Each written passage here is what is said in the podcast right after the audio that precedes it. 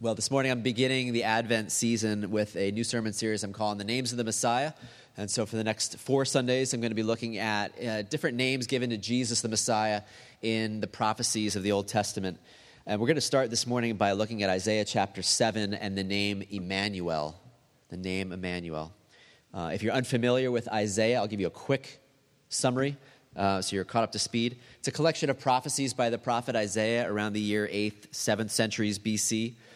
If you'll remember going way back, Jesus, I'm sorry, God had rescued the Israelites out of slavery in Egypt. He brought them out into the desert, brought them to Mount Sinai, and at Mount Sinai, he gave them the law, and he said, I will be your God, you'll be my people. Here's all the laws, what it means to be my people. And he set up these blessings and curses that if you follow these laws, these the good things will happen, and if you uh, go against these laws, here's some of the curses that will happen. And every time the nation of Israel was in danger of bringing those curses upon themselves, God would raise up a prophet. And the prophet would be God's mouthpiece to come and basically tell the people, repent, the direction you're going is not good, turn back to God and the covenant. So Isaiah was one of those prophets, and he came at a particularly challenging time in the life of Israel when they needed a lot of calling to repentance. Uh, and in those days, remember that there had been one king, David, and then Solomon, but after that, the nation of Israel split into the northern kingdom and the southern kingdom. Israel in the north, Judah in the south. And Judah, the southern king, kingdom, at this time they had a king named Ahaz. And he was facing pressure from the northern kingdom, specifically two of the, uh, two of the tribes, Aram and Ephraim, two tribes in the northern kingdom. And they were facing challenges from outside, from the Assyrian Empire, which was one of the largest, the largest empire around. And so they were facing all this pressure. And so King Ahaz in Judah was faced with this decision whether to align himself with the nation, uh, the tribes in the north, align himself with Assyria, or trust in God.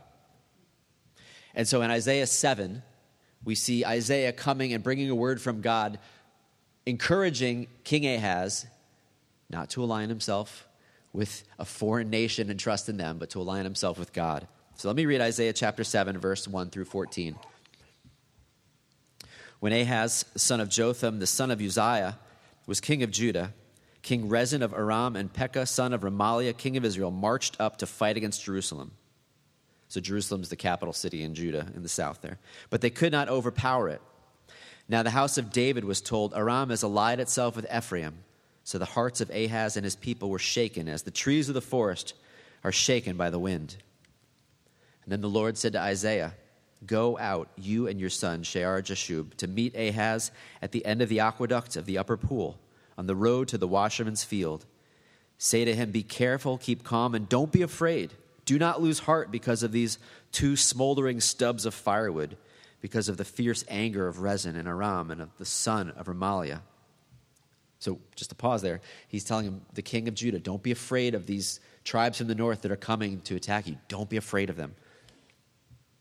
Aram, Ephraim, and Remaliah, son, have plotted your ruin, saying, Let us invade Judah, let us tear it apart and divide it among ourselves, and make the son of Tabeel king over it. Yet this is what the sovereign Lord says It will not take place, it will not happen. For the head of Aram is Damascus, and the head of Damascus is only Rezin. Within 65 years, Ephraim will be too shattered to be a people. The head of Ephraim is Samaria, and the head of Samaria is only Remaliah's son. If you do not stand firm in your faith, you will not stand at all. What a great line. Again, the Lord spoke to Ahaz Ask the Lord your God for a sign, whether in the deepest depths or in the highest heights. But Ahaz said, I will not ask. I will not put the Lord to the test. Then Isaiah said, Hear now, you house of David, is it not enough to try the patience of men? Will you try the patience of God also? Therefore, the Lord himself will give you a sign. The virgin will be with child and will give birth to a son, and will call him Immanuel. This is God's word. Let me pray before we continue. Lord, help us to hear what this means, to understand what it means, to have good soil in our hearts for this seed, this word that is planted, that we might know you more and be transformed by this time that we spend in your word. We pray in Jesus' name. Amen. So, again, the quick summary is that Ahaz, the king of Judah, is scared because these two tribes from the north are going to invade, and God sends this word through Isaiah saying, Don't worry, they're not going to defeat you. In fact, in 65 years, there'll be no more. So don't worry. You don't need to make an alliance with them. You don't need to make an alliance with Assyria. Just trust in me. And he says this, this great line. He says, I'm sorry, first he says, this is what happens in 6, 2 Kings 16. Ahaz sent messengers to say to Tiglath-Pileser, king of Assyria, I am your servant and vassal. Come up and save me out of the hand of the king of Aram and the king of Israel who are attacking me. And Ahaz took the silver and gold found in the temple of the Lord and in the treasuries of the royal palace and sent it as a gift to the king of Assyria. The king of Assyria complied by attacking Damascus and capturing it. He deported its inhabitants to Kir and put Rezin to death. So, unfortunately, Ahaz does not listen to Isaiah, and he doesn't trust and stand firm in his faith in God, but instead, he turns to Assyria and says, Help us, save us from these invading tribes in the north. And so Assyria is happy to comply. They take all the treasury gifts here, and they go and attack the tribes in the north. As you can imagine, this did not end up going well for Judah. Ahaz winds up being the last of the kings of Judah that is coming from the line of David. After this, Assyria is going to take over and it's going to, uh, just going to put their own puppet kings in place. And by 100 years after this, in 587, all of Israel and Judah is going to be captured in exile to Assyria. So, this, this beautiful verse here, where Isaiah tells him, If you do not stand firm in your faith, you will not stand at all. Unfortunately, Ahaz does not have enough faith to stand. Instead of trusting in God, he goes and trusts in Assyria, and in the end, it winds up being the destruction of Judah and Israel. Even though, again, this is the promise. He says, Listen, ask God for a, sign, and I'll give it to you. And he says, No, no, I don't want to put God to the test. He says, I will give you a sign. The virgin will be with child and will give birth to a son, and they will call him Immanuel. Now, here's the thing about Old Testament prophecy often there's a short term fulfillment and then a long term fulfillment. And so there was a short term fulfillment to this, which some commentators believe was that, that the virgin is referring to the people of Israel, and Immanuel is referring to the remnant, those who will be believing, who will stay and believing. And he says that they, there is a believing remnant, that God will be with. Immanuel, that you don't need to go trust in Assyria, you can trust in God. But we're going to find in Matthew that Matthew recognizes that there's also a long term fulfillment to this, and that's what we're going to focus on this morning that Immanuel means God with us. And in Matthew 1, we read this This is how the birth of Jesus Christ came about. His mother Mary was pledged to be married to Joseph, but before they came together, she was found to be with child through the Holy Spirit. Because Joseph, her husband, was a righteous man and did not want to expose her to public disgrace, he had in mind to divorce her quietly. But after he had considered this, an angel of the Lord appeared to him in a dream and said, Joseph, son of David, do not be afraid to take Mary home as your wife, because what is conceived in her is from the Holy Spirit. She will give birth to a son, you are to give him the name Jesus, because he will save his people from their sins.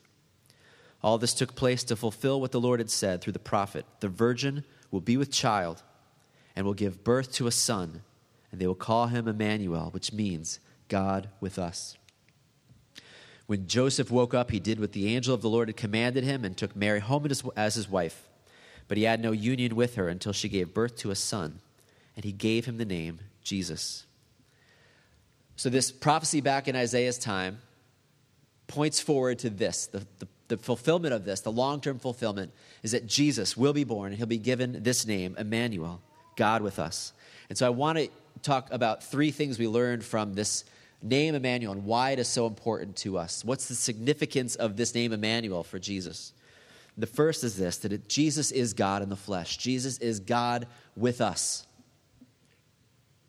That Jesus is not just some good teacher, some prophet, but that he is the eternal God in flesh. Go back to the Gospel of John. It begins with these words In the beginning was the Word, and the Word was with God, and the Word was God. He was with God in the beginning. Through him, all things were made. Without him, nothing was made that has been made. The Word became flesh and made his dwelling among us. No one has ever seen God, but God, the one and only, who is at the Father's side, has made him known. There's a lot of riddles in there when you kind of hear it with an untrained ear, right? It's saying that the Word was with God and the Word was God. And then it's saying that no one has ever seen God, but God, the one and only, who is at the Father's side, has made him known. And you hear that and you're saying, what does that all mean? You're seeing references in here to what we call the Trinity, right? That God is Father, Son, and Holy Spirit, three in one. Three persons in one substance God, the Father, Son, and Holy Spirit. And so you have here that Jesus is the eternal Son of God, distinct from the Father, but one in nature with him. The Word, that's Jesus, was with God, and the Word was God.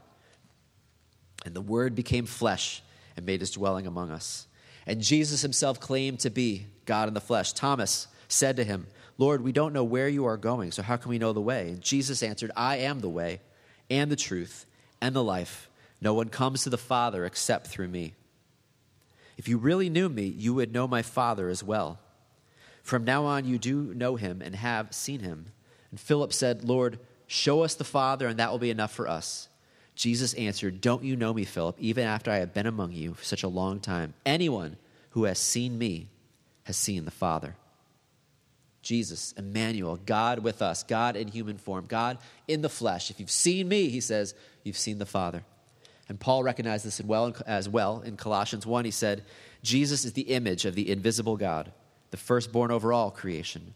For by him all things were created, things in heaven and on earth, visible and invisible, whether thrones or powers or rulers or authorities, all things were created by him and for him. He is before all things, and in him all things hold together. Jesus is Immanuel, God with us, God, the eternal Son, in human flesh. You want to know what God is like? Look at Jesus. Let me just quickly list out some other things in the Gospel of John. I'm sorry, uh, let me first read what C.S. Lewis has to say, and then we'll look at what the Gospel of John says. This is what C.S. Lewis said. You may be familiar with this quote. He said, I'm ready to accept Jesus as a moral teacher, but I don't accept the claim that he is God. That is the one thing we must never say. A man who is merely a man and said the things Jesus said cannot be a great moral teacher. He would either be a lunatic on the level of the man who says he is a poached egg, or else he would be the devil of hell. You can shut him up as a fool, you can spit at him and kill him as a demon. You may fall at his feet and call him Lord and God, but let us not come up with any patronizing nonsense about him being a great moral teacher. He did not leave that open to us, and he did not intend to. Again, there's many people who think Jesus was just a great teacher or a prophet, but when you actually look at the things that he claimed, you realize that he can't just be a great teacher. Here's a list of some of the things in the Gospel of John that he says. In John 2:19, he predicts his resurrection. In many passages in John, he claims that people's eternal destiny depends upon whether or not they believe in him. In John 4, 25 to 26, he claims to be the Messiah. John 5, 19 to 27, he claims to be the judge that we will all stand before and that he will determine who has eternal life. John 7, 16 to 17, he claims to be speaking the words of God. John 8, 46, he claims to be without sin. John 8, 58, he claims God's name for himself I am the eternal God. John 18, 36, he claims to be a king from another place. And you think about what C.S. Lewis said if I were to say any of these things up here today, right? If I were to stand up here and say that your eternal destiny depends upon whether or not you trust in me, or if I claim that I was a king from another place, or that I was without sin, how would you respond to me? Would you say I was a good teacher? You'd either say I was crazy, that I'm delusional, that I'm evil, or that or that I am actually God in human flesh, but we all know that I'm not. And for Jesus to say these things, that's why C.S. Lewis says he can't just be a good teacher. He is Immanuel, God with us, God in human flesh. And that is why Paul says in Romans 10 if you confess with your mouth Jesus is Lord and believe in your heart that God raised him from the dead, you will be saved. For it is with your heart that you believe and are justified, and it is with your mouth that you confess and are saved. Jesus is Immanuel, God with us, God in human form. How are you going to respond to that? Will you believe and trust in him or not? You can't just call him a good teacher or a prophet. The second thing I want to say about this, the significance of the name Immanuel, is that God desires a personal and intimate relationship with you. The fact that Jesus is God with us tells us that God desires a relationship with us. In fact, you can go back to the very beginning of the Bible and trace this theme from beginning to end, which I'm about to do. In the creation, in the beginning, we have Genesis 1 26 to 27. God said, Let us make man in our image, in our likeness. Let them rule over the fish of the sea and the birds of the air, over the livestock, over all the earth, and over all the creatures that move along the ground. So God created man in his own image. In the image of God, he created him. Male and female, he created them. You see again another hint there. God created, he says, create them in our image. Another reference there to the Trinity. This is God, the Father, Son, and Holy Spirit. And we believe that what that means that in the beginning, God was always the Trinity Father, Son, Holy Spirit. Why does it matter? Why is that important that God is a Trinity? Well, think about it. if God were a unity, if God were just a, a unity, God could be all powerful, God could be all knowing, but God couldn't be love at the core of who He is. God couldn't be a relational God if, if He's just a unity, because there's no one to love, there's no one to relate to. But if God is a Trinity, it means from all creation, from all eternity, I mean, from all eternity, God has always been a God of love, a relational God as you have the Father, Son, and Holy Spirit for all eternity, loving and giving to each other. And out of the overflow of that love, He creates us. He created you to enjoy a relationship with Him, to be a part of that community of love. God desires a relationship with us. He created us from the beginning to enjoy a relationship, a personal, intimate relationship with Him. But unfortunately, Adam and Eve rebelled, sin entered the world, we lost that relationship, we lost that intimacy. But God did not leave us alone in that. And the second movement, the tabernacle and the temple, is God called together the people of God. He said, Create this tabernacle, this tent of meeting, that as you travel through the wilderness, you set up this tent, and I will dwell there in the midst of you. Because I'm a holy God, and you are not a holy people. And if you saw me, you would die. But I will dwell with you in this tabernacle. Exodus 29 says, For the generations to come, this burnt offering is to be made regularly at the entrance to the tent of meeting. That's the other name for the tabernacle, before the Lord. And there I will meet you and speak to you. And there also I will meet with the Israelites, and the place will be consecrated by my glory. So I will consecrate the tent of meeting and the altar, and will consecrate Aaron and his sons to serve me as priests. Then I will dwell among the Israelites and be their God. They will know that I am the Lord their God who brought them out of Egypt so that I might dwell among them. I am the Lord, their God. It's a relational God who desires to have a relationship with us and be in our midst and make a way even when we are full of sin and He is holy. He makes a way. And then when they settled in the land, they created the temple. Solomon was part of creating the temple. The tabernacle turned into this actual temple. And it said, when the priests withdrew from the holy place, the cloud filled the temple of the Lord, and the priests could not perform their service because of the cloud, for the glory of the Lord filled his temple. And so you have this theme running throughout the Bible of God with us, creation, tabernacle, and the temple. And then, of course, we have Jesus, who we just talked about, which is God in human form. And after that, Jesus ascends to heaven and sends his Holy Spirit to be God in us, God with us, in us personally and in our midst. 1 Corinthians 6 19 to 20 says, Do you not know that your body is a temple of the Holy Spirit? Who is in you, whom you have received from God. You are not your own. You were bought at a price. Therefore, honor God with your body. So notice that it's no longer about a physical temple, it's no longer about a building, that God is now dwelling in us. And also 1 Corinthians 3:16, don't you know that you yourselves, plural, are God's temple and that God's spirit lives in you. So we no longer put our, you know, hope in a building. It's not about a building that is the temple the dwelling place of God. It's not about this church building or office building that we meet in, right? It's about the people of God, that God's temple is the people of God, that He dwells in us, God with us by His Holy Spirit. And then, lastly, the last movement is this in the new heavens and the new earth, at the end of time, we read that the presence of God will be with us forever. Then I saw a new heaven and a new earth. This is Revelation 21. For the first heaven and the first earth had passed away, and there was no longer any sea. I saw the holy city, the new Jerusalem, coming down out of heaven from God, prepared as a bride, beautifully dressed for her husband.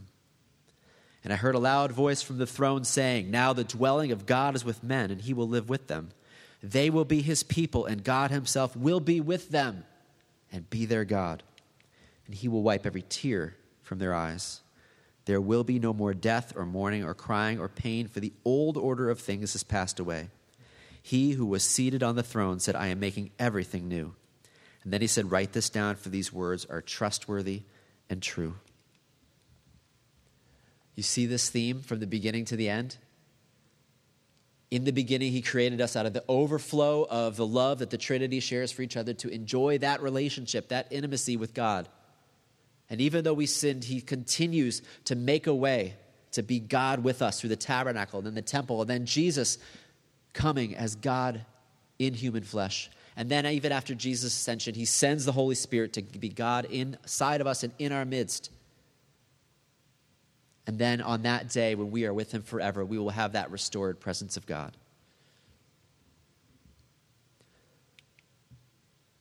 The significance of Immanuel, this name given to Jesus, is that first of all, Jesus is God in the flesh. Secondly, it shows us that God desires a personal and intimate relationship with you. And so the third thing, the last thing is this life to the fullest is found in a relationship with God. Life to the fullest, eternal life is found in a relationship with God. As Jesus said himself in John 17, 3, Now this is eternal life, that they may know you, the only true God, and Jesus Christ, whom you have sent. What's eternal life? It's a relationship. It's a relationship with God through Jesus Christ. You ever heard the phrase, it's not a religion, but a relationship, right? It's not religion. It's not a set of do's and don'ts and rituals to follow that this is about a relationship with the God of the universe. It's about the relationship with Jesus, the Holy Spirit. That is what we're talking about here. God is Immanuel, God with us. He desires a personal, intimate relationship with you. In fact, James goes as far to say this in James 2 18 and 19, because he says, But someone will say, I have, You have faith, I have deeds. Show me your faith without deeds, I'll show you my faith by what I do. You believe that there is one God? Good. Even the demons believe that and shudder. It's not about believing in God, he says. It's not about just believing that God is real. Says, if you believe that God is real, congratulations, you are on the level of the, de- the demons in hell. Even they believe that God is real. Even the, they know that Jesus is the Son of God. Even though they know that Jesus is the Savior of the world. But they don't follow him. They do not worship him. They don't live for him. It's not about a religion. It's not about do's and don'ts and rules and laws and all of that and rituals. It is about a relationship with God. Even Jesus put it this way. One of them, an expert in the law, tested him with this question Teacher, which is the greatest commandment in the law? And Jesus replied, Love the Lord your God with all your heart, with all your soul, and with all your mind. This is the first and greatest commandment. And the second is like it love your neighbors yourself. All the law and the prophets hang on those two commandments. Do you love God? Those last two passages, this one and the one before it, should convince you that it's not about believing in God. He's not looking for people who believe that He's true and believe that He exists. He's looking for people who love Him, who are loved by Him, who have a relationship with Him. That is the greatest commandment to love God. I look back in my life, and I was up until the age of 18, I thought it was a religion. You go to church, you pray some prayers, you do some things, try to be a good person. And thank God it was through a youth group that I attended as an 18 year old where I started to learn that you could know God, that you could have a relationship with God. I began to pray on the way to and from work, five minutes a day in the car, just talking to God as if He were real, not in some churchy voice, but talking to him. And that summer, he revealed himself to me in a way that was supernatural and showed me that he was real. And I've never looked back 30 years later. It's a relationship, it's not a religion. Life to the fullest is found in knowing God. That is eternal life. This is not a religion, it's a relationship. Do you love God? If you don't, then ask Him to reveal Himself to you today. Ask Him to show Himself to you. Seek Him out. You know, there's a couple passages that show just how much we need Him for our lives. Look at the beginning of the Psalms. Blessed is the man who does not walk in the counsel of the wicked, or stand in the way of sinners, or sit in the seat of mockers. But his delight is in the law of the Lord, and on his law he meditates day and night. He is like a tree planted by streams of water, which yields its fruit in season, and whose leaf does not wither. Whatever he does prospers. It says, You are to be like a tree planted by streams of living water. Eternal life, life to the full, is found in a relationship with God like trees to the life giving water. Or John 15, Jesus said, Remain in me, I'll remain in you. No branch can bear fruit by itself, it must remain in the vine. Neither can you bear fruit unless you remain in me. I am the vine, you are the branches. If a man remains in me and I in him, he will bear much fruit. Apart from me, you can do nothing.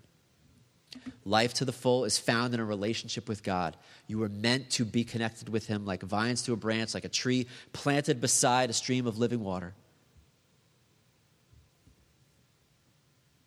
If you do not know God personally, if you do not know Jesus, if you don't have a relationship with God, let today be the day that you come to Him that you ask Him to be your Lord and Savior, that you put your trust in Him, that Jesus died for you that you might be restored to God.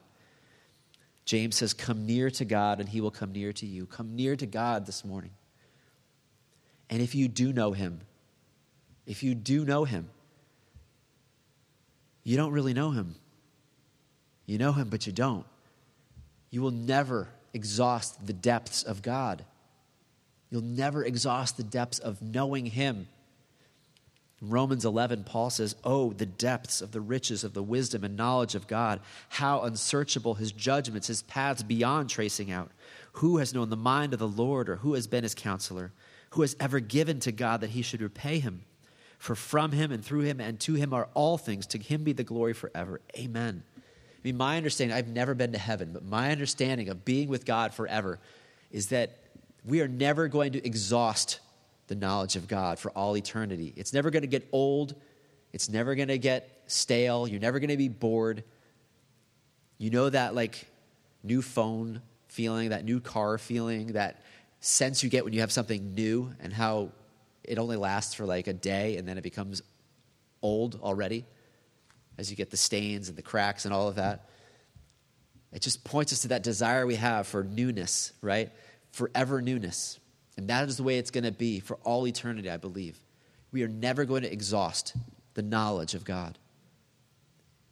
It's going to be forever full of wonder and joy and love and all of that. If you do not know him, come to him today. And if you do know him, understand that you don't really know him. You know him, but you don't.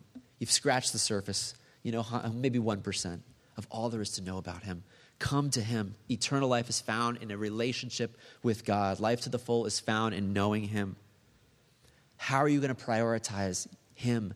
We're coming up on a new year. It's a great opportunity to take stock of your relationship with God and what it looks like for you to prioritize Him in your life, to spend time in prayer and Bible reading with Him. I'll just throw out a few resources that are out there. This is a, a YouTube video that I put together called How to Develop the Habit of Daily Bible Reading. You can Google that, look it up on our, on our New Life page, or Google my name with that. Uh, if you need help getting in the habit of daily Bible reading, I've put that together.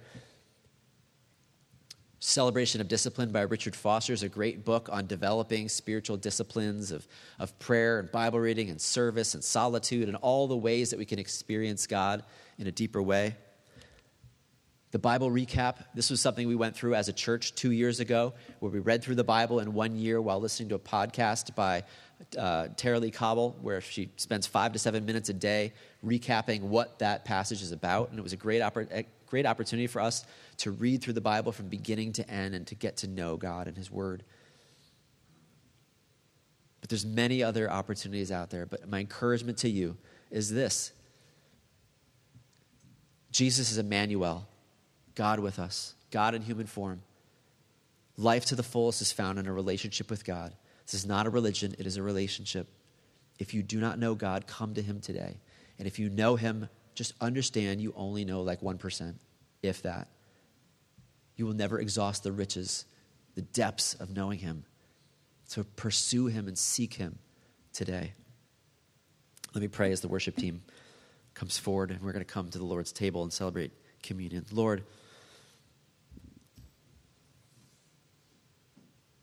the depths of the riches of the wisdom and knowledge of you. How unsearchable are your judgments, your paths beyond tracing out. Who has known your mind? Who can be your counselor? Who has ever given to you that you should repay us? For from you and through you and to you are all things. To you be the glory forever. I pray, God, for any who do not know you in this place, that they would come to faith in you today, trusting you as their Lord and Savior, realizing what eternal life is, what a relationship with you means. And for all of us who do know you, Lord, I pray that you would help us to see how little we truly do know you, how much more eternal life and life to the full you have available to us. Your goodness, as that song says, is running after us. And we need to turn from sin, turn from self centeredness, turn to you, and let your goodness fill us and wash over us. Your love, your life fill us, Lord. Help us to go deeper with you. We pray in Jesus' name. Amen.